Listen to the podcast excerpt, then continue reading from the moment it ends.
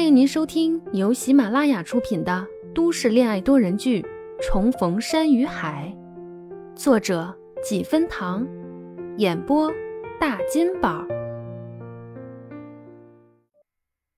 第八十五集。凤凰村办公楼二楼的窗台上，初旭正抱着宋清浅好言安慰着。刚才约莫是说起林月然，又想到他一周都没找自己。宋清浅心里有点难过，再加上处在这样被洪水包围的环境里，他更想他了，眼泪就这样不争气的掉下来了。初旭心疼他，把他抱在怀里，轻拍着他的背，安抚道：“浅浅，别难过了。如果真的很喜欢，等我们出去了，我帮你一起追。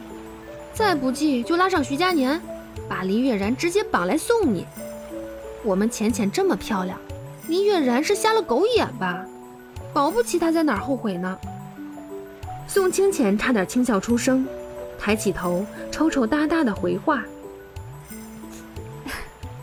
对，后悔不死他。”不远处似乎有耳熟的声音远远的响起：“宋清浅，宋清浅！”初旭站直，探头望过去。看到一个模糊的身影，高举着手臂朝他们这边摇晃，那身影有点像林月然。初旭惊喜地晃着宋清浅，激动地说：“哎，浅浅，你快看快看，是林月然！林月然来找你了。”宋清浅原是耷拉着脑袋不太信，可仔细一听，还真的有人在叫他。他猛然抬头望过去。还真是看到了林月然！天哪，竟然是真的！宋清浅匆忙的起身，边惊叫边往楼下跑。初旭轻笑嘱咐一声：“ 慢点儿。”待他再去看救生艇上的人时，才发现徐佳年正在林月然的后面。他身穿着橙色的救生衣，眉头深锁，稳稳地站在船的中间。紧紧盯着初旭，初旭不知怎么就想起了上次在酒店闹矛盾时，他说的“我定护你周全”。当时只以为他是说说的，没想到他真的做到了。这样想着，他的嘴角不自觉地上扬，也不着急下楼，站在窗口，撑着头，笑眯眯地和他对视，嘴上还一直叫着徐佳年的名字。仿佛他能听见似的，场景一如预想中的煽情。林月然一下地，宋清浅已经扑倒在林月然的怀里，然后哭得一把鼻涕一把泪。林月然竟然也丝毫不嫌弃，把小姑娘抱得更紧了，低头轻声的安慰：“好了好了好了好了，啊，我来了。”宋清浅眼泪汪汪的抬头，撒娇的埋怨。你怎么才来啊？林月然愉悦的呵笑出声，抬手刮了一下他的鼻子。哎，还嫌我来的迟了？嫌弃你还抱着我干嘛？宋清浅一抹眼泪耍无赖。才不是我自己想的呢，是风把我吹到你怀里了。这下林月然更高兴了。哈哈，那我真是要好好谢谢风了。这么一抱，两人算是尘埃落定了。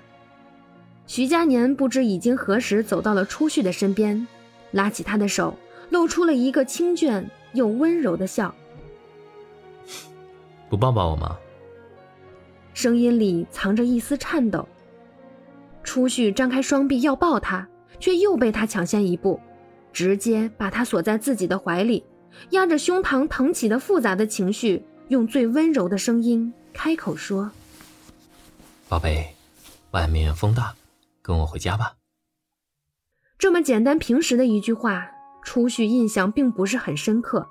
直到后来徐佳年声名鹊起，在一次获奖后个人访谈中，一位记者犀利的提问：“徐教授，如果没记错的话，我记得您年少时曾经有一段挫折期，那不是你人生最害怕无助的时候吗？”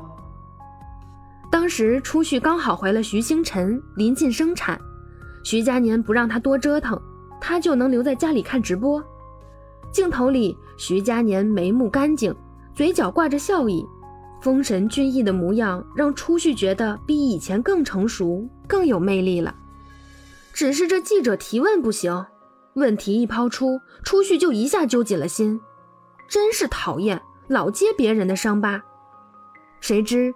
英俊的男人双腿交叠，淡定地坐在那里，思考了一会儿，才开口：“也不是，那段时间算是我的挫折期，还说不上害怕。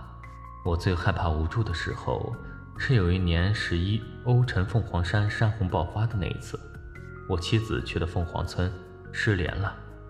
当时我去找她的一路都是恐慌不安的，那是我第一次感到害怕。”我多怕会失去他，那种感觉，这是现在想起来都会后怕。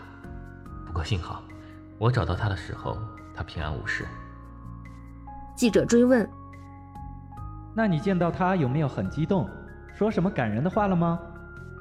台下一片寂静，徐佳年低头轻笑一声，而后又微抬目光，对上摄像机位，认真的说：“也没说什么。”就只有一句：“外面风大，跟我回家。”是的，外面风太大，跟我回家，有我护着你一生，只愿你以后笑得坦荡，眼里都是阳光。